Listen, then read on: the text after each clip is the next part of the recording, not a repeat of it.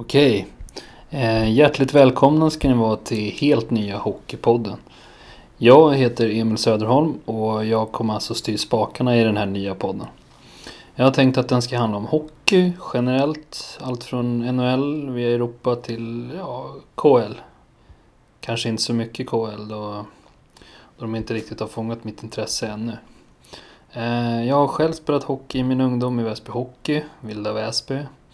Men som för många andra så intresserar det sociala livet mig mer än att träna klockan 21 en lördag kväll i 14-årsåldern.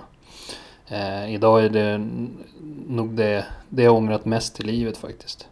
Jag fullkomligt älskar hockey och allt som hör där till.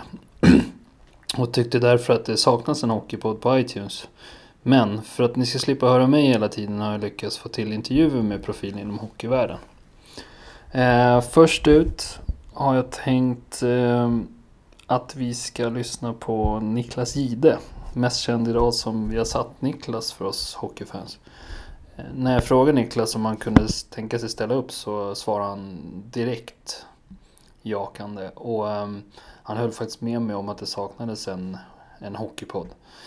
Vi hade riktigt trevligt och den här intervjun spelades in i kommentatorshytten på Viasat där de kommenterade NHL-matcherna. Så varsågoda, Niklas Jihde.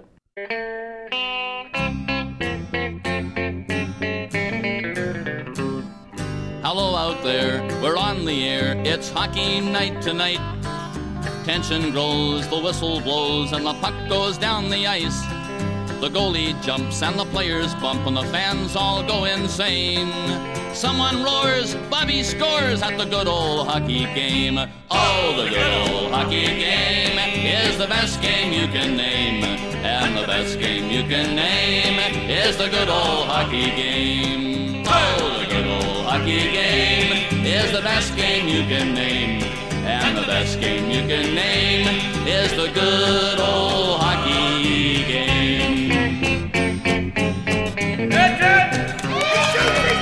Niklas, ja. Vi kan börja berätta med vem du är, familj, har du växt upp? Jag är 36 år gammal nu. Det låter väldigt mycket när man säger det, men det är faktiskt sant. Jag kom från Småland från början. Från Moheda, ett ställe utanför Växjö. Riktigt ute på landet sådär, där växte vi upp då. 2 stycken storebröder, en som heter Peter och en som heter Johan. Och så en lillebrorsan som heter Patrik. Och så mamma och pappa naturligtvis. I och med att vi var 4 bröder också så handlade det naturligtvis bara om idrott. Och när vi växte upp, det var landhockey 8-10 timmar. Ja. Och körde upp tävlingar och minitennis och sånt där. Då. Så att man blev skolad till att det är idrott som är livet. Då. Så den banan har man fortsatt på efter då. Mm. Växte ni upp i någon fint område eller er arbetarfamilj? Så. Nej, men det ska man säga, det är väl Mora, det är ju ute på landet egentligen då. Nej. Så det var många som flyttade dit, många unga familjer då, så att man hade väldigt många kompisar i samma ålder och det var väl som vanligt, alltså en pappa som jobbade mycket, en mamma som var lärare då, så att en helt vanlig svenssonfamilj helt enkelt då. Ja. Så det är väl ganska skönt. Jag har ju gjort samma sak nu med min familj. Jag har 2 barn här. Vi har flyttat ut till landet ute i Vallentuna då. Just att man ska få de här grejerna. Du vet, man har nära till tennisplan, nära till ishall, nära till fotbollsplan och tennisplan då. Rätt sida av stan också. Ja, det är väl det va? Ja. Ja, men det är bra. Sen innebandykarriären. Ja. Hur började det? Alltså, var det för att ni var idrottsfamilj? Och... Ja, men det var det ju. Alltså, jag höll ju på med landhockey mycket från början, att man spelade dem. Då var det ju mer hockeyproffs man ville bli. Det var ju plock och alla de här bitarna man fick med sig från de äldre som spelade ishockey då. Och vi lirade ishockey allihopa. Alla bröderna var hockeyspelare och pappa i gammal tv-puckar. Farfar spelade i landslaget i hockey. Så att hockey blev man liksom stöpt i det. Det var det man skulle hålla på med. Men sen flyttade vi till Växjö efter ett tag från Mora, från landet då. Och då blev det så här att Växjö hade vi spöat ganska ordentligt i hockeyn. Så de var inte så där jätteglada att det kom en bonde utifrån landet då som ska komma in i deras lag. Utan då var det vissa tuffa killar som sa, kommer den här killen till vårt lag, då slutar vi. Och jag var väl ganska så här snäll kille, lite vek, så att jag kände att men det ska inte jag förstöra för dem. Så jag la med hockeyn, satsade bara på tennis. Och höll på med tennis stenhårt i Växjö tag. Men när jag tröttnade på tennisen, det var lite ensamt att stå där och slå forehandcross hela dagarna. Då hängde jag med min bror på en innebandyträning. Och innebandy var en ganska ny sport då. Det här är ju början av 90-talet då. Och jag kände, shit alltså, det är ju skitkul. Det var ju likt hockey, men ändå lite mer lir kanske än hockey då. Och samtidigt hade man alla polare också då, som hade börjat med innebandyn. Så att det var liksom ett klick direkt för innebandyn. Och på den vägen är det. Efter det har jag bara hållit på med innebandy. När visste du att det var bra då? Det låter väl... Var det bra från början? Ja, jag var faktiskt det. Jag hade väl mycket, i och med att vi hade ju tränat stenhårt med tennisen. Jag höll på en 6 dagar i veckan med tennisen. Så fysiskt var man ju mycket bättre än alla andra innebandyspelare också. Så samtidigt hade man den här hockey i ryggmärgen också. Och landhockey man höll på med ute på gatan då. Jag såg någon intervju med Linus Klasen. Han fick en fråga var han hade fått sin teknik ifrån. Och det var landhockey då naturligtvis. Han hade spelat oerhört mycket då. Så man hade ju det med sig och spelade. Jag spelade ju egentligen ishockey fast jag spelade innebandy. Jag hade ju den tekniken då. Så det gick rätt snabbt med innebandyn. Sen vart det elitserien. Ja, men det blev det. Det tog faktiskt, jag tror det tog 2 månader. Sen fick jag debutera i elitserien då med Hofsaga som det här laget hette. Aha, okay. Och, när var det här? Det här var 93 måste det ha varit då. Det var rätt konstigt för jag vet att vi skulle upp till Vimmerby och det är också Småland då. Det var lite prestige och Hofsaga låg ganska dåligt till. Det var väl därför de kastade in mig som junior i laget. Och det var fullsatt uppe i Vimmerby för Vimmerby var bara innebandy. Det var det de hade. Så att det var en speciell match. Det var mycket folk där uppe och allting. Och jag kommer ihåg att jag tappade klubban i den här matchen. Och började jaga som man gjorde i hockey då. Naturligtvis täcka ut spelaren då. Men innebandy så får du inte spela utan klubbar. Då måste du hämta klubban. Ja. Så att det blev ju en avvaktande utvisning. Och hela hallen, jag vet de bara asgarvade. För de tänkte, vad fasen är det där för killar? Han kan inte ens reglerna spela elitserien då. Men jag tror vi vann den här matchen. Och det gick ganska bra själv också. Så att det var en häftig känsla att få vara med i elitserien. Man ville ju bli en av de bästa i Sverige. Och jag hittade en sport som man hade möjligheten till att bli det då. Kände du direkt redan då? Trots att det var så tidigt du spelade i elitserien att... Det här vill jag göra. Ja, jag kände det och det var en rätt häftig resa också. Innebandyn började bli superseriös just vid den här tiden också. Man började satsa på det, tidningarna började skriva om det, radio följde det och det var liksom något som var på gång. Det var lite coolt och alla skulle ha pannband och alla skulle se häftiga, man skulle ha häftiga svettband och sånt här då. Attityd. Lite attityd, det var väldigt mycket attityd även fast vi var från Växjö då. Så jag kände att det här kan vara något riktigt kul. För jag hade som en dröm, jag kommer ihåg att jag mötte Magnus Norman då. Eller jag mötte inte honom men jag följde honom. Han är född 76 som mig då. Och han var ju överlägsen i tennisen. Han kom där med sina sponsor, tennisrack liksom, och racketbag och kläder. Och det bara lös om honom. Och jag var så avundsjuk. Jag ville också bli bäst på någonting. Jag ville också vara sponsrad och allting. Och jag kände att innebandyn, här har jag chansen då. Jag kommer ihåg när jag fick mitt första kontrakt med Adidas. Sen efter några år då man var stolt som en tupp då. Jag tänkte på attityden som du sa där. När man tittar mycket på landslag under slutet på 90-talet när det boomade efter VM 96. Så först, det var mycket attityd. Det var nästan mer attityd än spelare ibland kände jag på något sätt. Även fast Sverige var bäst så var det liksom att man var väldigt kaxig också. Ja, men det... Hur kände du där? För jag har aldrig sett dig som någon attitydspelare på det sättet. Du har alltid kört din grej. Ja. Mycket landhockeystil. Ja, nej, men det stämmer. Alltså, jag tycker, jag kom ju till innebandy för att, som idrott. Jag ville ju bli bäst i innebandy på det sättet att mitt lag skulle vinna. Då. Jag var väl inte det här att man skulle springa runt med en för stor luvtröja och ha luvan på sig på uppvärmning. Det har aldrig varit min grej. Men så, samtidigt så föll man väl in i det där lite, du vet att man skulle ha pannband och sånt där. Jag har alltid haft kort hår, jag har aldrig behövt ha ett pannband hela mitt liv. Men jag kommer ihåg att jag såg något lagkort när jag flyttade till Pixbo i Göteborg då, 95-96. Då sitter jag med ett stort fett pannband på huvudet. Alltså det är så fel så det kan bli då. Så man försökte väl vara lite coolare än vad man var. Men jag slutade med det rätt snabbt. Det var många andra som höll på med det. Och det är väl något som jag har retat mig på. Och det är något som innebandyn får lida för än idag tycker jag att det är lite för glassigt så alla tror att man ska ha 17 kilo vax i håret och ha en bra solbränna. Då är du en innebandyspelare och det är ju helt fel inriktning det där. Ja, lite primadonna-kört. Det kanske är därför den får ryktet som en glassport. Ja, men det... hockeyspelare ser ner på det. Så. Ja, men så är det ju. Och det där är ju, du får gå tillbaka till, vi är inne på 93, 94, 95 och snackar nu. Och nu är det 2012 och fortfarande är det den stämpeln på det. Och det är lite synd för tar du med en hockeyspelare och sätter på en innebandyarena att han får se en match. Det första han kommer säga är att shit alltså, det smäller ju rätt mycket ändå. För i Superligan nu så är det ju stenhårt. Ja. De här spelarna, de tränar ju 5-6 pass i veckan. De kan inte träna med i och med att de har vanliga jobb vid sidan om då, ja. Så att den där stämpeln, det är något innebandyn får lida med. Och jag kommer ihåg när Robert Bodén lyfte bucklan i Globen 96 som du var inne på efter VM. Då stod han med kepsen bak och fram och lyfte bucklan och fick den av statsministern och sånt då. Och det är också lite sådär att folk bara, ha coolt liksom, här är en ny sport och står med kepsar bak och fram. Det rimmar lite dåligt. Och det håller jag med om. Kanske lite, ingen bra PR-ansvarig för innebandy på den verkligen sidan. Inte alltså. Fastän vi skulle spela med linne. Jag vet inte om du minns det. Det kom någon tjej där på förbundet som sa, det här, vi måste se coola ut, ni ska spela i linne. Ja, man höll ju på att dö. Springer runt i svenska landslaget, det finaste du kan göra utan ärmar på tröjan. Alltså, när man var blek som... Vad sades det i laget då? Nej, alla tyckte det var skitdåligt. Jag kommer ihåg att förbundet ringde mig och skällde ut mig. För jag hade sagt i någon tidning att jag tyckte det här var skandal. Att vi skulle ha linne och sånt. Och de tyckte att nu ska vi ha det här och stå upp för det istället. Och jag tyckte det var helt fel väg att gå. Vi skulle visa genom spelet att innebandy var en rolig sport. Precis. Sen vart det ju Schweiz som du sa, vi pratade om tidigare. Kokar de kaffe bakom? Ja, precis. Går man till Schweiz på grund av pengarna? Om man rätt och slätt. Eller är det en väldigt kul liga också? Det var en väldigt rolig liga också, men självklart var det ju det här alltså med pengar också. Som innebandyspelare så blir du aldrig rik, det blir du inte ens ner i Schweiz då.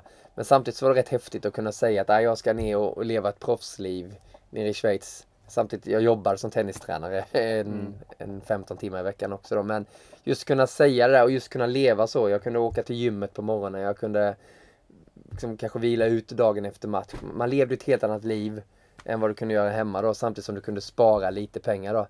Så visst, för mig var det en otrolig förmån att kunna få göra det. Men det är inte precis att jag köpte en våning på Strandvägen här i Stockholm när jag kom tillbaka. De pengarna är det inte...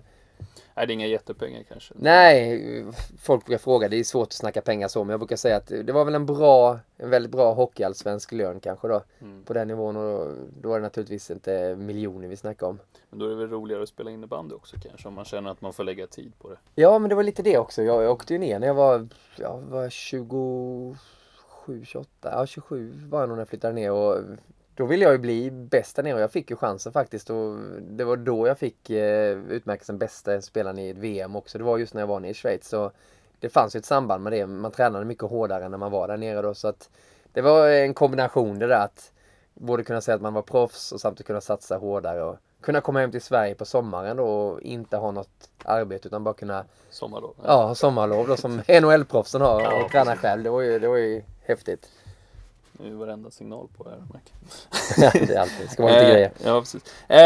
Men apropå Schweiz och att de kunde erbjuda pengar och så, hur tror du att man måste gå tillväga för att få upp ekonomin i svensk innebandy? Är det att ta bort den här stämpeln? Var det samma stämpel i Schweiz till exempel med attityden? Ja det, faktiskt inte. Där nere så håller man inte på liksom att det ska se så coolt ut, utan där var det mer den här hårda mentaliteten att alla var otroligt vältränade. Jag trodde jag kom till ett orienteringslag när jag kom ner, för alla bara kutade och man lämnade klubborna efter typ en halvtimme, så stack man ut och körde fysträning istället då. Så det var inte den här glidastämpeln, och det är det ju inte hemma i Sverige heller nu då. Men samtidigt så, jag tror det är svårt att få innebandy större än vad det är. Jag har hela tiden slagit för, jag vet själv när jag levde i den här innebandybubblan så kände man att vad fasen, varför skriver de inte mer om det här? Vi i AIK eller vi i Pixbo, vi möter ju Haninge idag, det är ju toppmatch. Varför skriver de inte om det på Sportbladet då?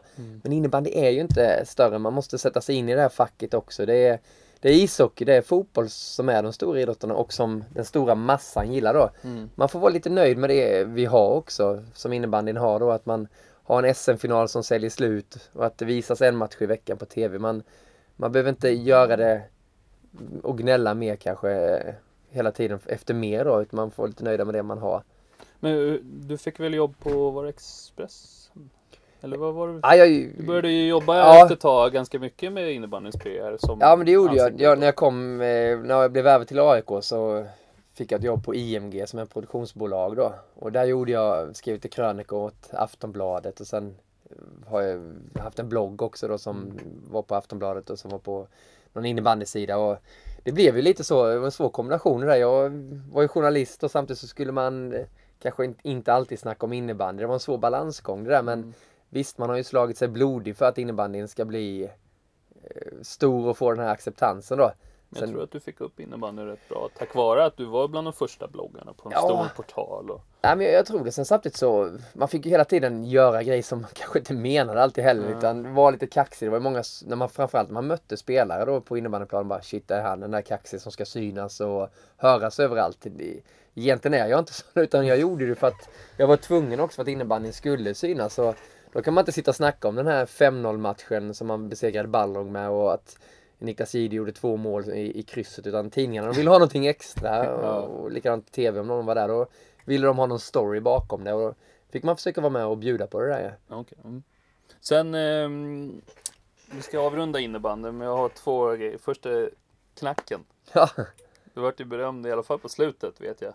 Ja, jävla konstigt det där egentligen. För nu när jag åker ut på innebandyskolor så har de ju ingen aning knappt vem är Niklas Jihde. Och så säger de till, kan du göra några sköna dragningar eller någonting? Då kör jag lite sådana här hockeydragningar, snabba fram och tillbaka. De står ju och gäspar liksom. Det där var ju modernt för 100 år sedan då. Utan de vill ju se sorgodragningar. Men när man gör den här knacken, då blir det alltid att ungarna hajar till och ställer sig där och vill träna på det. Och för mig då, jag spelade ju med ett rakt blad då. För att jag skulle kunna använda både foran och backhandsidan. Och när vi var i Pixbo så kom vi på det att fasen, det går nästan snabbare att skjuta ett backhandskott, att man slår rakt ner på bollen då. Och då blev det ju som en knack. De här skotten, de ser ju helt sjuka ut för du kan skjuta mellan benen med ryggen mot målet då. Och det blev ju en grej som satte sig sen, att det där är typ Jihdes skott då. Och egentligen var det Magnus Augustsson som började med det här. Men nere i Tjeckien och sånt så sa de alltid Jideskottet, och de var helt galna. Skjut knacken, du vet. Det var inte meningen alltså. Nej. Det bara kom ju någon gång när vi höll på då. Jag menar, alla kan ju göra den där egentligen, men det, man ser inte den så ofta. Det är därför det är roligt att det blir en liten grej. Precis. Vi lämnar innebanden då. Programledaryrket. Vi sitter ju nu i Viasat. På Viasat. Japp. Och... jag minns för det är ganska många år sedan du hoppade in i hockey-VM. Ja, det var så det började på Viasat då. Som jag var inne tidigare på, så började jag på IMG. Och då var ju att jag skulle hålla på med tv. Vi jobbade på Svenska Spel. Där vi gjorde sådana här tipsprogram som rullade i. Om du går in på en tipsbutik så var det Stryktipset. Och satt jag där med Ralf Edström och Thomas Nordahl och de här då. Så man gjorde väldigt mycket tv de här åren från 2006 och framåt. Sen började jag göra trav-tv då för ATG. Och sen var det Erik Westberg som är sportchef på Viasat. Som vi kom i kontakt med då. Han ville ha tenniskommentering. Och IMG visste ju att jag har hållit på mycket med tennis. Då fick jag börja kommentera tennis för Viasat. Och jag var även på Sportexpressen, gjorde lite då. Och så sa Erik, hur är du i rutan när det syns i bild också då? Ja, vi gör lite trav-tv och lite sånt här, sa jag då. Ja, men skicka över en DVD då. Då ville han över den samma dag. Och vi fixade så att han fick en DVD. Och sen ringde han typ någon timme senare. Bara, är du sugen på att göra hockey-VM 2008 i Quebec? Och det var ju naturligtvis, jag blev nästan rädd faktiskt. Mm. Men hockey-VM alltid på TV3, man är uppväxt med det där med Södergren och Bergqvist, Claes Åkesson och hela ligan då.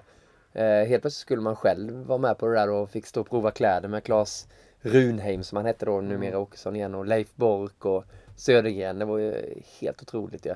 Vilken resa. Ja, det var häftigt att få åka över till Kanada. Det var första gången hockey-VM gick i Kanada också.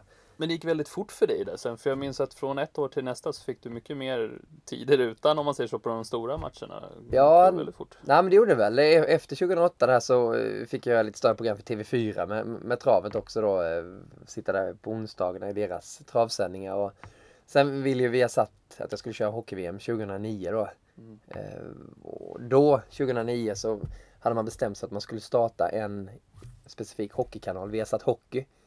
Och då kom frågan om jag ville bli anställd på Viasat och jobba med Viasat Hockey då, som programledare för HockeyAllsvenskan. Och det var ju betänketid så här ungefär. Det var ju bara, självklart att få åka ut på arenorna. För jag skulle hade ändå bestämt mig att jag skulle sluta med innebandy då. För att det gick inte att hålla på med innebandy samtidigt och vara programledare. Det var helt omöjligt då.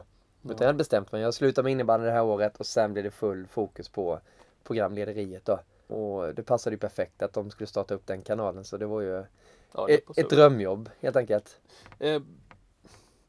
Det kanske inte är någon oväntad fråga. Men jämförs du med din bror? Uff. Det måste ha gjorts i början, ja. Misstänker jag att många i publiken, men idag känns det som att du arbetat i ett helt eget varumärke. Ja, jag blir glad när du säger så, för att vid början var det ju alltid så, du har kommit in på det här för att Peter, en duktig programledare, har varit länge i rutan också, men för mig har det nästan varit negativt att Peter har jobbat så länge med tv, för det blir ju bara att man ska jämföras och att man har åkt räkmacka och den här biten, men jag har hela tiden försökt att jag ska hela tiden inte snacka för mycket om Peter, bla bla bla, utan gå min egna väg och vara den egna person som jag är då. Samtidigt som vi kanske har ganska liknande sätt att leda en sändning, så är vi väldigt olika som personer då. Mm. Han är nog betydligt mycket mer skinn på näsan och kanske lite tuffare då. Jag är kanske lite mer ödmjuk, men tar mig fram på ett annat sätt då. Men du känner hela vägen att... Du känner själv att det är ditt eget varumärke idag liksom att... Ja, det gör jag faktiskt. Ja. Det gör jag faktiskt. Men det har tagit tid, jäkligt lång tid alltså. För det har hela tiden varit det här koppleriet. Och jag menar, Jihde är ganska konstigt efternamn då, så att det blir ju att folk kommer ihåg det på det sättet. Så att visst har man fått jobba för det. Men nu tycker jag med HockeyAllsvenska sändningarna som vi har gjort, så har vi satt en egen mall för de sändningarna och gjort hockeysändningar på ett helt annat sätt då än vad de andra kanalerna har gjort, så att jag tycker man har hittat sin egen identitet. Verkligen.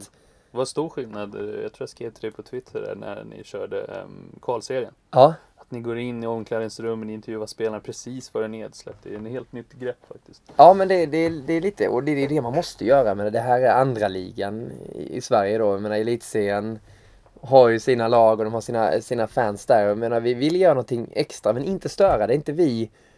Du sa det väldigt bra själv här när du körde igång din podd här, att det är inte jag som ska vara i fokus, utan det är gästen då.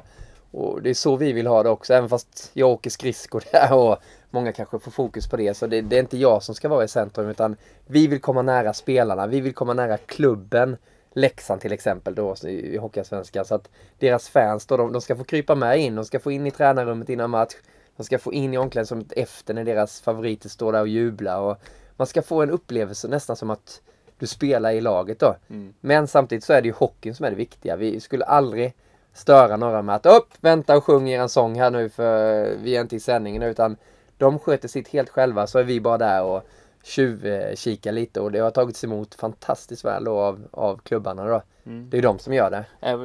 Jag minns när Djurgården var klart att de åkte ut och sådär, och var det lätt att komma in då i omklädningsrummet?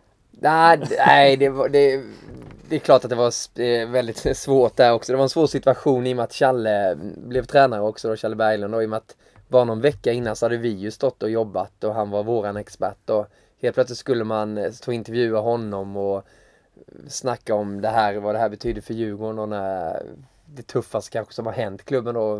De åkte väl ut 75-76 någon gång va? Och nu var det dags igen, och det var naturligtvis skitsvårt då.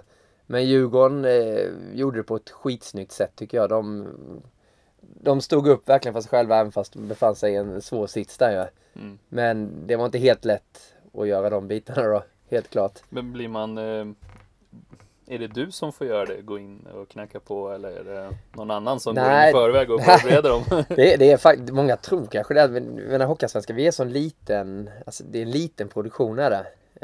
Så vi gör väl allting egentligen. Det är jag som pratar med tränarna innan. Kan vi få göra det här? Challe, kan du rita innan match? Och är det okej att vi kommer in i omklädningsrummet? Och vi går faktiskt bara in i omklädningsrummet om lagen har vunnit då. Det är laget som har vunnit. Annars tar vi en intervju och det gör vi utanför omklädningsrummet. Och så att jag vet själv hur det är när man har förlorat en match. Då vill man inte ha någon reporter som springer in i omklädningsrummet. Men det är väldigt mycket att man skapar en kontakt med framförallt då tränarna i lagen som gör att de här vägarna öppnas upp då. Ja, verkligen. Hur funkar det med resandet och familjen och så? Alltså, hur mycket är du borta under säsong? Men det blir väldigt mycket när säsongen kör igång då. Vi siktar väl på att göra en 130 matcher typ från HockeyAllsvenskan och Kvalserien. Nu har vi inte studio på alla matcher, men det är väldigt många matcher. Men sen samtidigt så gör du ju en match, kanske onsdag då, att du är i Leksand eller Mora eller Malmö någonting. Dagen efter så är man ju ledig. Och är ledig, du gör ju ordning lite för fredagens sändning då. Men då kan man ju sitta hemma och göra det.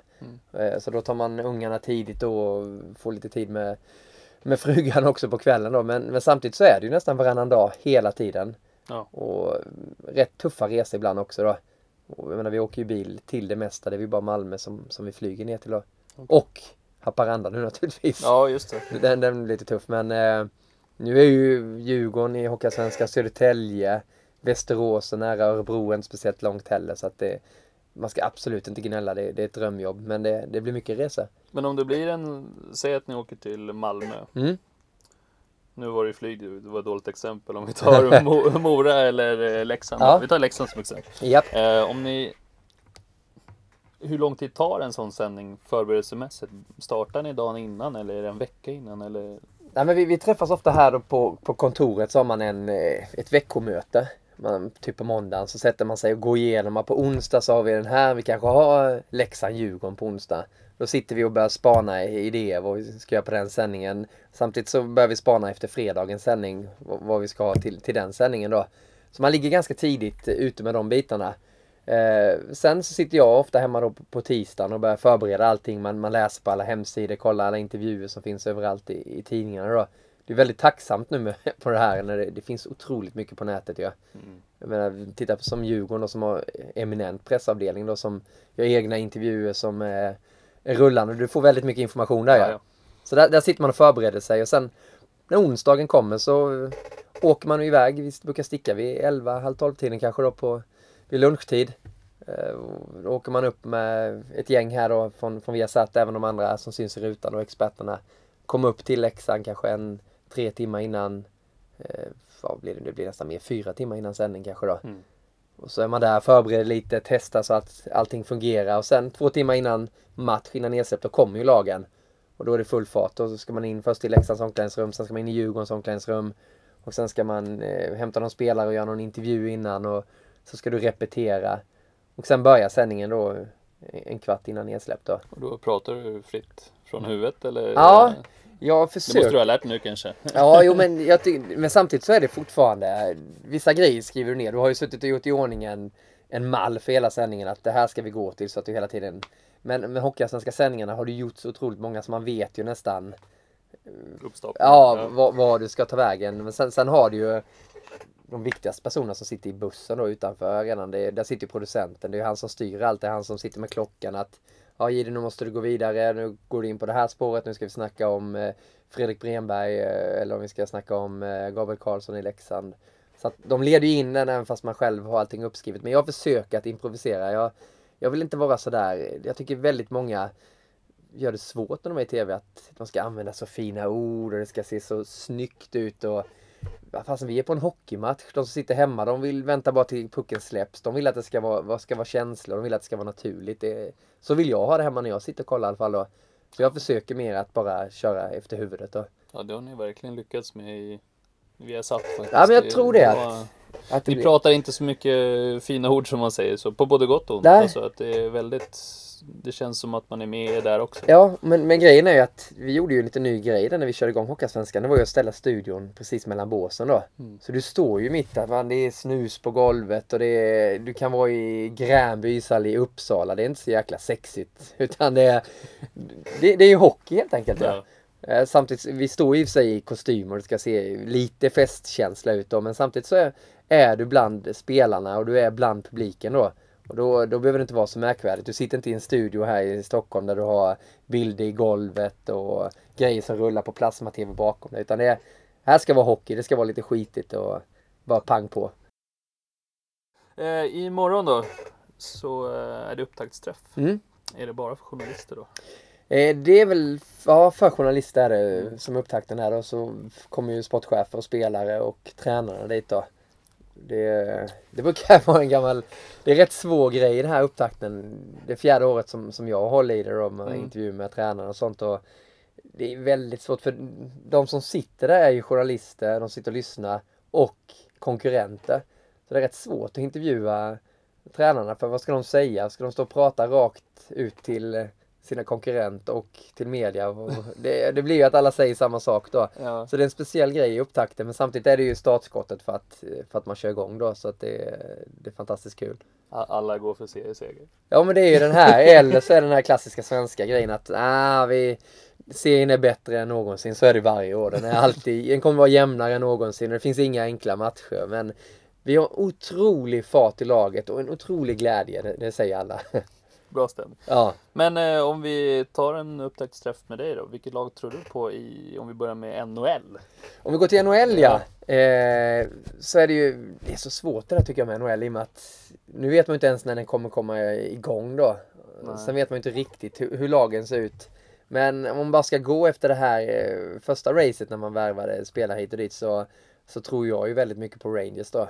Jag tyckte man var bra redan i fjol och sen samtidigt nu stärker man upp dem med bland annat då Rick Nash. Det känns som det var precis den pusselbiten man behövde då. Mm. Så tror jag att man lärde sig mycket under förra säsongen också. Att man tog sig ganska långt, man vann sin konferens också. Så att det känns som att det kan vara deras år om vi kommer igång. Mm. Elitserien? Elitserien så har jag blivit imponerad. Man ska inte bry sig om försäsongen, men jag kan inte undgå att göra det. Nu har man sett European Trophy då, som vi har sänt en del av, och HV och Luleå ser ju väldigt, väldigt bra ut. Jag tycker HV verkar ha en grym harmoni också. Nu kommer man in på det där som jag sa själv innan. HV har så kul i truppen. Men det känns som att man har haft några tunga år i HV och åkt ut i kvartsfinalen, att nu ska vi gå längre då.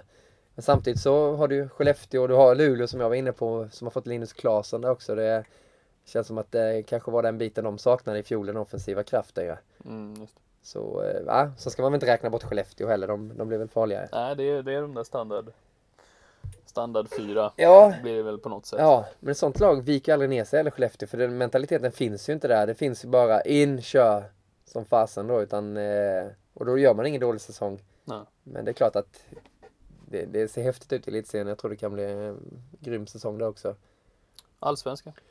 Allsvenskan så är det ju 3 lag som sticker ut. Det behöver man inte vara någon raketforskare för att lista ut att det är Djurgården, Leksand och Örebro som är jättefavoriter. Jag tror att de kommer vi få följa där uppe i toppen. Men samtidigt så är många intressanta lag bakom också. Jag tänker på Södertälje, tycker jag har värvat väldigt bra då.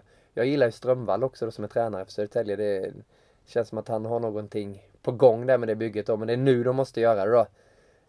Sen så kommer väl Karlskoga inte vara så dåliga heller.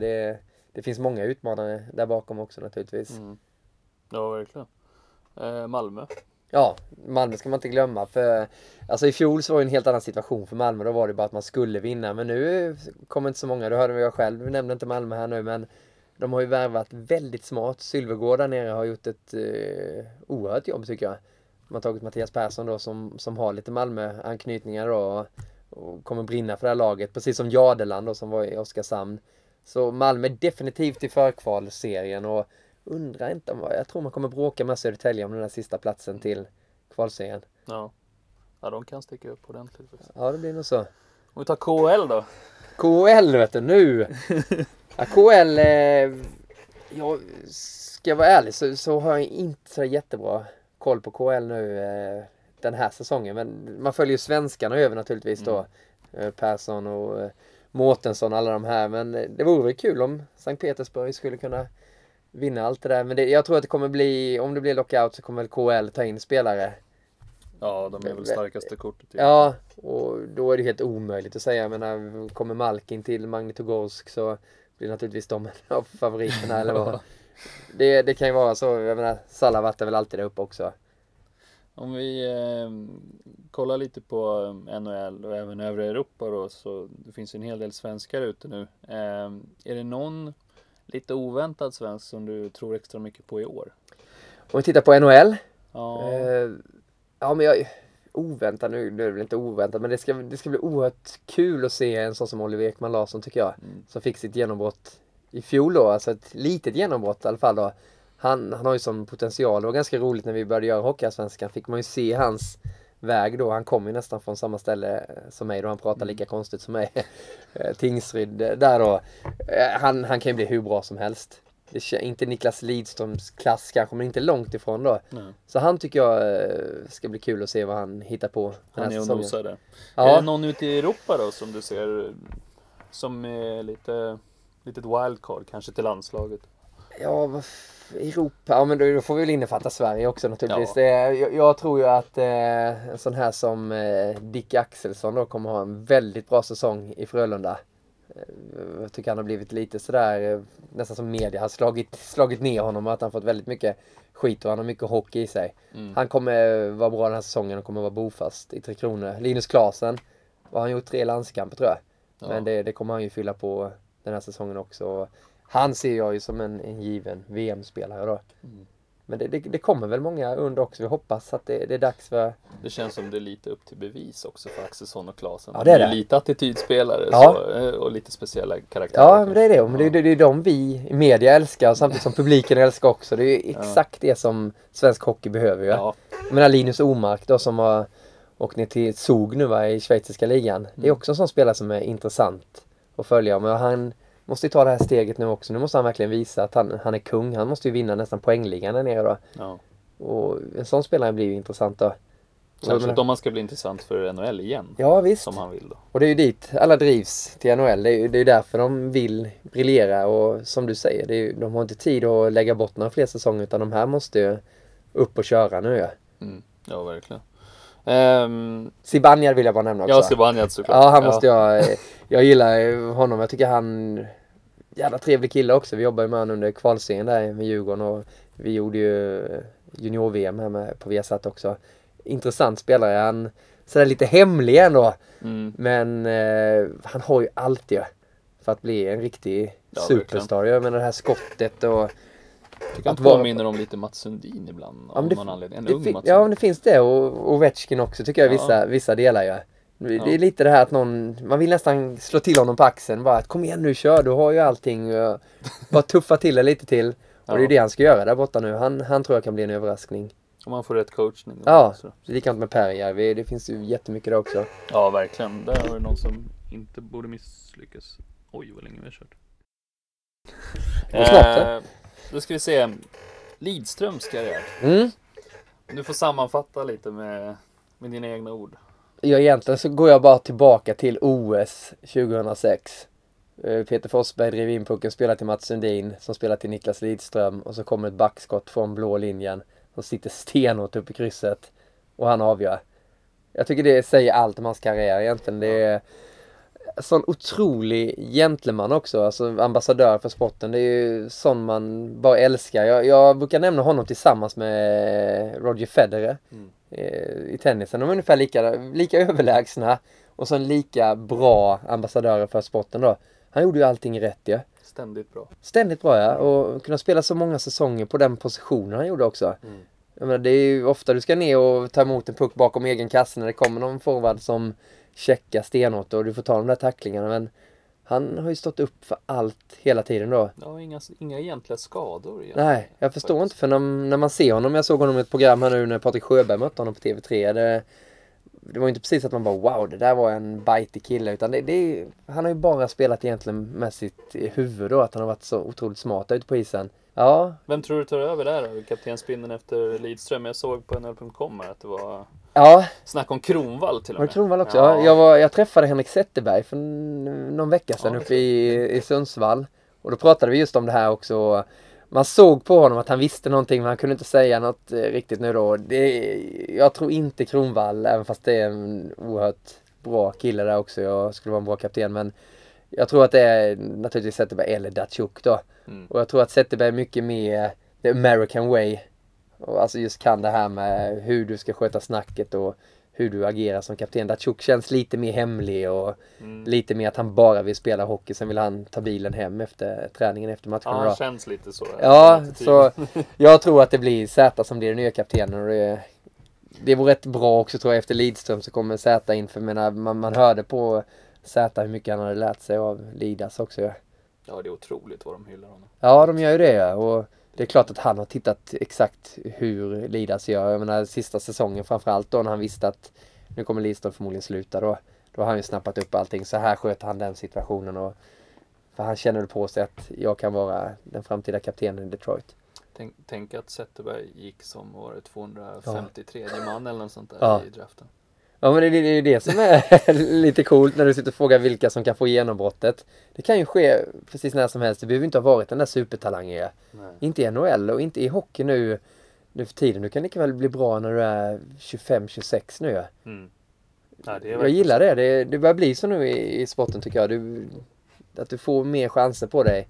Du behöver inte vara 17-18 för att ha bestämt att du ska bli... Precis, man behöver inte vara stjärna i TV-pucken. Nej, exakt. Bli... Och det är lite nytt det där. Ja. Verkligen. Tror du förresten att Kronvalls, de här Kronwald-tacklingarna, kan de ha någonting med att göra att han kanske inte är up and running för kaptensämne? Kan det vara lite så? För att det är ändå inte, de är inte alltid superklina om så, och Zetterberg är ju ingen ful. Jag har inte tänkt på det faktiskt. Men i så tror jag att de gillar det där borta ju, hur Kronwall spelar ju, att just det här, sen kanske han inte omtyckt av alla andra lag då, men det behöver du inte vara om du ska vara kapten för ditt lag i och för sig då, men jag tycker Kronwall, det är så oväntat att han kommer med de där också, för han är sån elegant ute på isen också. De här, i sig är de ju snygga med tacklingarna, han sätter dem också, men det är så oväntat att just han kommer med de här tacklingarna då. Jag menar, minns hockey-VM bara, den tacklingen han gjorde där. Var det på någon norrman eller var det? Nej, det var någon lätt. Ja, lätt var det kanske. Det är ju hela svenska bås och står på läkaren. Ja. Nej, men det är ju inget snack om sak att han skulle vara en bra kapten. Han verkar ju otroligt smart också. Exempel. Ja, precis. Nej, men precis. De har ju rätt många att välja på faktiskt. Ja, de har ju det. Och varför har de det? Jo, för att de har blivit skolade av Lidström. Framförallt svenskarna också då, ja.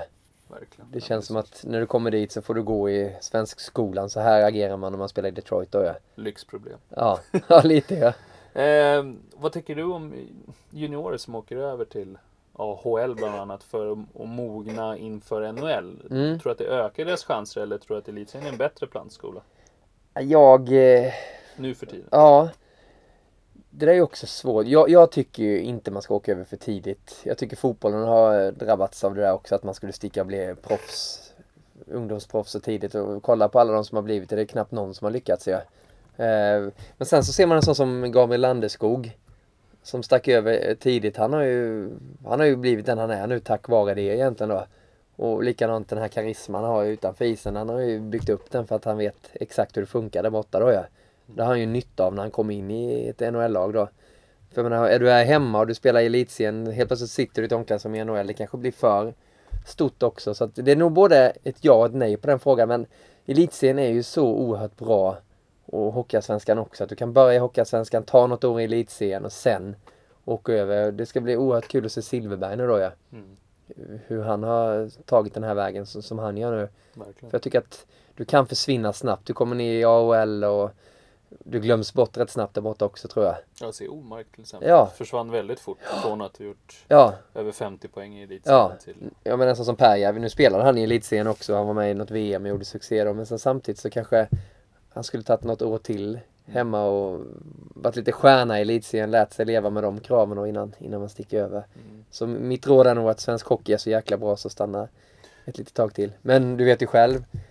Skulle man få den där chansen, skriv på här så är du ett NHL-lag, vet du. Det är klart att det lockar, men jag tror också att förr i tiden räknades elitserien som världens nästa steg efter NHL. Då fanns ju inte KL med de här pengarna. Men då släpptes inte heller så mycket juniorer fram som det gör idag i A-lagen. Nej. Vad tror du om det? Jag tror att det är också bra att släppa fram mycket juniorer och mycket talanger, och vi får ju mycket proffs nu, men lyckas de? Det är ju det. Ja, visst är det så ju. Ja. Och vad vill publiken se? Ja. Både hemma och på annat sätt också, liksom, just för de här juniorerna då. Det är ju därför jag tycker det är kul att HockeyAllsvenskan har vuxit så som de har gjort då. För jag menar, finns det något bättre ställe, någon bättre plattform än HockeyAllsvenskan? Du får ändå mediebevakningen, du får komma till Hovet nu där det kommer i stort sett vara fullsatt, eller komma till Malmö Arena och spela in för mycket publik där, eller Leksand. Du får lära dig den här skolan, så jag tycker det är väl en perfekt plattform för juniorerna att lära sig lite vad som krävs också då. Så samtidigt så är det väl svår balansgång också där. Vi vill ju upp juniorerna, ja. Och kolla vad mycket junior-VM, hur mycket det drog på svenska folket. Det var ju extas att snacka om bragguldet och allting. Ja, verkligen. Så vi måste ju värna om våra juniorer, helt klart. Det kan aldrig bli för många juniorer, så anser jag det. Är det Viasat som tar över juniorer? Vi hade ju junior-VM-säsong som var då. Vi delade med SVT. Ja, just det. Så vi sände ju nästan alla matcher, men SVT har ju finalen och har någon mer Sverige-match än vad vi har då. Men det kommer vara samma sak nu när det går i Ryssland. Vi kommer visa merparten av matcherna, men SVT har finalen också då. Och då åker ni dit med studio och hela... vi har ju HockeyAllsvenskan som rullar hemma också. Så att vi brukar sitta med studio hemma också. Men naturligtvis så är det folk på plats också. Och det är likadant när vi bevakar Tre Kronor i Eurohockey-touren så är det folk på plats också naturligtvis. Mm. Så det är häftigt, du får vara med om allting. Hockeyallsvenskan, du får med om European Trophy, du ser elitserlagen, Eurohockey-tour, junior-VM och sen NHL också då. Ja. Man väver in allting hela vägen, så att det är mycket att hålla koll på. Ja, det är väl egentligen hockey-VM. Ja, det är det. Och det saknar. Det är lite synd. Ja, men vi fick ju en ganska bra pusselbit istället i och med att det blev OS då. Ja, just det. Så i Sochi 2014 så är det vi som visar Tre Kronors väg, och OS hockey, det, ja, som hockeyälskare så finns det ju naturligtvis inget bättre. Nej, det finns inget större. Men visst, jag ska inte säga, hockey-VM det är ju en stor grej, även fast alla spottar på hockey-VM under en hel säsong, men när väl VM kommer så älskar alla det. Ja, och nu på hemmaplan. Men jag tänker att landar ni i hockey-VM också är ni en helt komplett hockeykanal. Det är ni ju redan nu, men... Ja, nej, men så är det. Verkligen, då behöver man inga fler kanaler. Nej, det behöver ändå inte. Ja, men det är väl... Jag menar, som hockeyälskare så får du ju allt, det mesta i alla fall. Och ja. Den bästa hockeyn är ju NHL, och där visar vi ju faktiskt varenda match som spelas. Och när man träffade Sedina, alla de här nu, Zetterberg och Bäckström, de bara, va, visar ni alla matcher? Det är rätt coolt, alltså, om du gillar Washington eller du vill se allt Bäckström gör, då kan du följa varenda match. Ja. I sig så är det tufft att ha ett vanligt jobb och gå upp dagen efter. Ja, men det är stort ändå. Ja, det är häftigt. Det var lite skillnad mot 90-talet när man körde text-tv på morgonen innan skolan. Kommer ihåg det kom hockeykväll med Arne och Ankan på SVT. Det var en match och man gick nästan till skolan en dagen för man bara satt hemma och väntade till att det skulle börja. Nu får du se så mycket hockey så ögonen blöder. Ja, om man vill. Jag tänker på några saker som är lite nytt inför år bara. Och din tanke om det. Dels plexiglasets följsamhet snackar man lite om. Det är en liten petitess kanske, men den är otroligt viktig för spelarna. Vad tror du kommer införas nu på alla arenor, att det blir bättre så att man slipper mer huvudskador och sånt? Jag tycker att det måste införas på varje arena. Alltså, hockey, det är så mycket business, då får man minsann lägga pengarna för de som är huvudattraktionen, spelarna. Det är väl självklart att de ska ha bästa förutsättningarna, och det som är, alltså hockey är så tuff sport så det måste ju lindras det man kan lindra egentligen då, ja. Mm. För det får vara slut på det här nu, det tjafset som var om alla de här huvudskadorna och sånt på grund av plexit också, så jag tycker det är en självklarhet. Då får ju svensk hockey gå in och hjälpa till om inte klubbarna har råd i så fall, ja. Verkligen.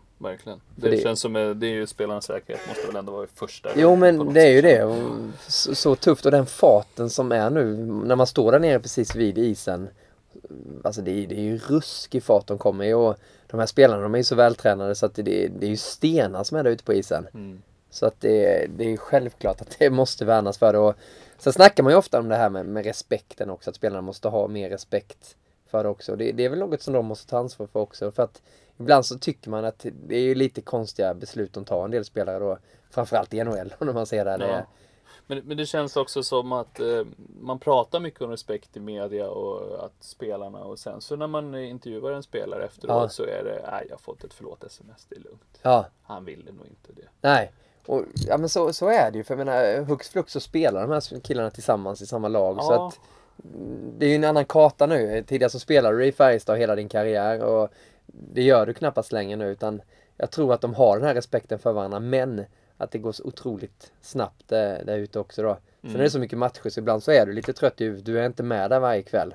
Nej. Och då kan det vara att du kommer lite fel, du vet själv när du går till jobbet ibland och kanske ska sälja in en dricka någonstans, att man har inte fullt fokus alltid. Nej. Och det är nog samma sak för de här killarna då. Verkligen. Nej, det är precis, det är en dag på jobbet också. Jo, men så är det, och då kan det bli jäkligt fel. Vad tror du om det här med flyttad mållinje då? Jag gillar det, ja. Jag tycker det. Alltså, jag vill se många mål i hockey. Jag tycker faktiskt att det har blivit lite för få mål i hockeyn, och jag tror att det här kan innebära att det blir ännu mer offensiv ishockey då. Ja. För målvakterna är ju för jäkla bra nu. Man flyttar den alltså 70 cm bakåt. Ja. In mot sarg. Det blir lite mer NHL, och det kan bli lite mer situationer framför kassorna också då, ja. Så att jag tror att alla gillar det där, ja. Och jag är ju lite det här, det snackas om en sparksituation och sånt här. Vad fasen, hur ska du kunna bli bättre på, du får ju alltså inte lyfta skenan och göra en spark, men du får vinkla foten nu. Du måste ha skenan i isen, då godkänns målet då. Och menar, det kanske kommer bli ett fåtal mål mer på det här sättet. Men samtidigt får vi bort alla de här diskussionerna om det var rätt eller fel. Då, ja. Så positivt till allt som främjar att det kan bli lite fler mål i alla fall. Ja, och det är väl det man vill se också kanske som, som publik. Jo, men det är ju det. Jag menar, spelet det går ju så snabbt nu. Men de släpper pucken väldigt snabbt efter en avblåsning. Så att matcherna går ganska snabbt. Mm. Så du har råd att ha ett för fler mål. Alltså, jag gillar ju när matcherna slutar typ 5-4 istället för det här 2-1. Även fast det är kul att se hockey ändå. Så vill du se mål, du vill räkna lite poäng. Nu gjorde Klasen 3 poäng. Eller Bremberg gjorde 4 poäng för Djurgården. Alltså, du vill ha det här. Du vill bygga stjärnorna lättare. Och det gör du när det blir fler mål också. Ja, verkligen. Och sen sista, det som din bror hade väldigt starka åsikter om. Där han var programledare i hockey-VM. Fiaskot, publikfiaskot. Vad tycker du man ska förbättra nu? För nu är det ju nästa år också igen. Och då är Sverige som är huvudansvarig. Ja. Förra året var det Finland. Vad tycker du man ska göra för att locka hit? Förutom sänkta biljettpriser, vilket är ganska uppenbart. Men vad tycker man ska göra i övrigt? Vad kan man göra? Nej, men man måste, alltså, hockey är ju en sån stor sport. Så du måste ju ut redan nu och försöka få alla, inte bara stockholmarna till de här. Utan du måste naturligtvis ut över hela Sverige erbjuda lagen, komma upp med pojklaget hit, alltså, för jag menar, det finns ju fler matcher än Tre Kronors matcher, för jag menar, det ska du ju bara sälja ut, Tre Kronors matcher, men hockey-VM är så mycket mer, det spelas matcher mellan Ryssland, Lettland 15:00 en eftermiddag som är fantastisk hockey, där vill man ju också ha mycket publik då, så dit med skolklass, gör alla de här aktiviteterna, se till att hjälpa folk att komma dit då, ja. Och man kan inte bara ropa att vi har hockey-VM och sen göra en annons i Expressen eller Aftonbladet. Utan du måste ut mer på distrikten tror jag då för att göra till den här festen. Jag minns hockey-VM var 89 i Globen. Ja, invigningen. Ja, jag bodde i Växjö då. Vi åkte upp för att se några matcher där uppe. Och det var ju så, alla var där uppe. Man såg klubbjackor på alla möjliga lag då. Och det är den där festen som måste bli nu. Det är mycket tuffare nu för nu går alla matcher på TV. Mm. Så var det inte tidigare. Ja, det blir väl lite mindre publikfest mot vad det var förut. Sen så tänker jag, ska man bjuda bort platser om man inte har sålt dem? Som till första Tre Kronor-matchen i år, som var nu senaste VM. Ja. Det var gles. Ja, det får inte vara det. Därför, det ska inte kosta 17 att gå och se Tre Kronor heller i ett gruppspel i VM. Nu är det så många matcher i VM så att det ska vara bra priser på Tre Kronor också. Så att du får dit ungdomar och familjer då, så att de kan komma in för, men har du varit och sett Tre Kronor som en liten grabb eller som en liten tjej så då blir det ju någonting du har med dig nästan hela livet då. Ja, så billiga priser, då säljer du slut Tre Kronors matcher och andra matcher, ta dit folk, ger dem gratisbiljetter, bara de kommer in i arenan så kan man väl göra pengar in i arenan sen istället.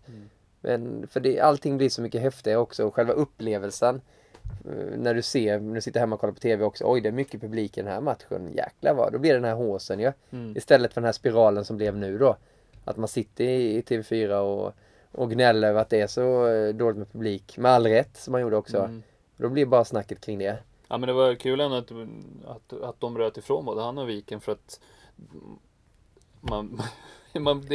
det skär i hjärtat på något sätt när man ser det. Ja. Men sen också, jag tänker på Engel, kan man inte synka lite med tv-kanalerna där? Jag vet inte hur ni jobbar, men i ett hockey som är en så stor produktion där ändå tvn är väldigt viktig.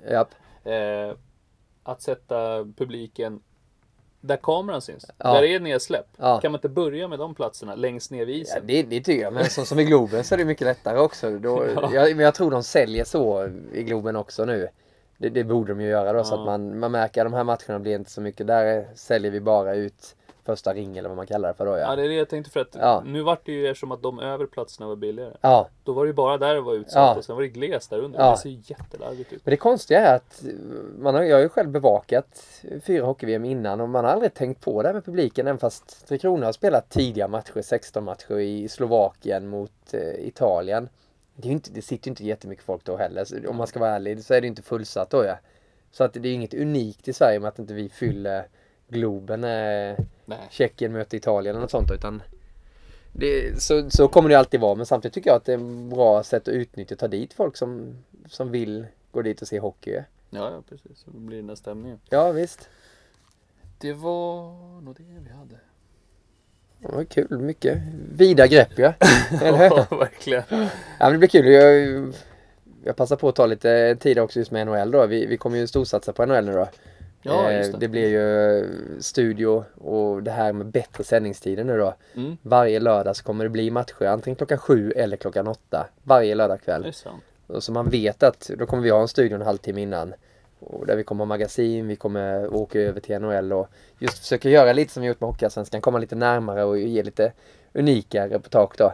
Så att det kommer bli en helt annan satsning på NHL också då. Det blir mycket resor för dig då? Ja, jag får stanna hemma. I och med att jag måste få HockeyAllsvenskan då. Men ja. Mattias Nordström då, gamla Kings-kaptenen där, är ju ny expert. Okay. Det är ju skitkul. Jag har ju tjatat på honom i väldigt, väldigt många år nu. Och nu har han hoppat på. Så han kommer vara expert och han kommer åka över och han kommer öppna upp många dörrar också då. Naturligtvis. Och sen kommer lite nya namn till och som inte är klara än då. Så det blir, gillar man NHL så kommer du naturligtvis få alla matcher från alla lag, men så kommer du få primetime som man kallar det för då, bästa sändningstid. Ja, men det var kul att det funkade med att tjata lite. Ja, ni minns ju Forsberg gjorde ju massa reklam för det där i fjol också. Ja, jag skrev på faktiskt. Ja, det gjorde det. Bra. Det var rätt kul. Jag träffade Foppa och sa det. Du, nu har du sett till så jag får jobba på lördagkväll här varenda lördag. Tack så mycket Peter. Han bara, yes vad härligt att det gick igenom. Han har ju verkligen slagits för det där då.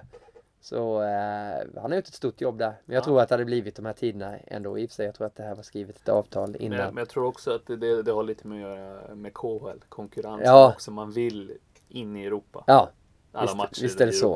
Och för de lagen, jag menar, gör du östkustlagen en lördag klockan 8 så är det är 6 timmar som skiljer. Det är helt okej för dem att spela vid klockan 2 eller något sånt då på eftermiddagen. Ja, det är roligt för fansen där med. Så. Ja, men det är det. Och jag tänkte jag har en så här avslutande fråga som jag tänkte köra med alla. Och det är vem skulle du vilja bli intervjuad? Vem skulle du vilja höra någonting om? Nu har ju du intervjuat allihopa så. Vem som jag skulle höra i podcast? Jag skulle nog vilja höra en sån som Kalle Berglund. Ja. Tycker jag är intressant just för att han har varit på alla möjliga håll och han har skrivit, han har vunnit som spelare, han är tränare, nu är han sportchef och han har stått som expert i tv. Han har ju all koll på hockeyn. Det skulle vara kul att höra hans tankar. Och han tror hockeyn kommer vara om 10 år och vad skillnaden då nu när vi kommit igång med allsvenskan också då. Vad skillnaden är i elitserien hockeyallsvenskan. Mm. Så Kalle Berglund har varit kul. Då får vi surra med honom. Ja. Du får stort tack. Stort tack själv, skitkul att få vara med. Third period, last game in the playoffs too. Oh, take me where the hockey players face off down the rink, and the Stanley Cup is all filled up for the champs who win the drink. Now the final flick of a hockey stick and a one gigantic scream. The puck is in, the home team wins the good old hockey game. Oh, the good old hockey game is the best game you can name. And the best game you can name is the good old hockey game. Oh, the good old hockey game is the best game you can name. And the best game you can name is the good old hockey game. Oh, the good old hockey game is the best game you can name. And the best game you can name is the good old hockey game.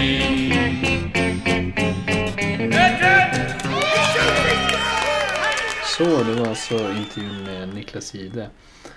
Första avsnittet är slut och ni som störde er på att det knarrade i bakgrunden. Det var de kära kommentatorstolarna där i Viasat-studion som knarrade duktigt. Det är ingenting man tyvärr kan göra någonting åt så här i efterhand.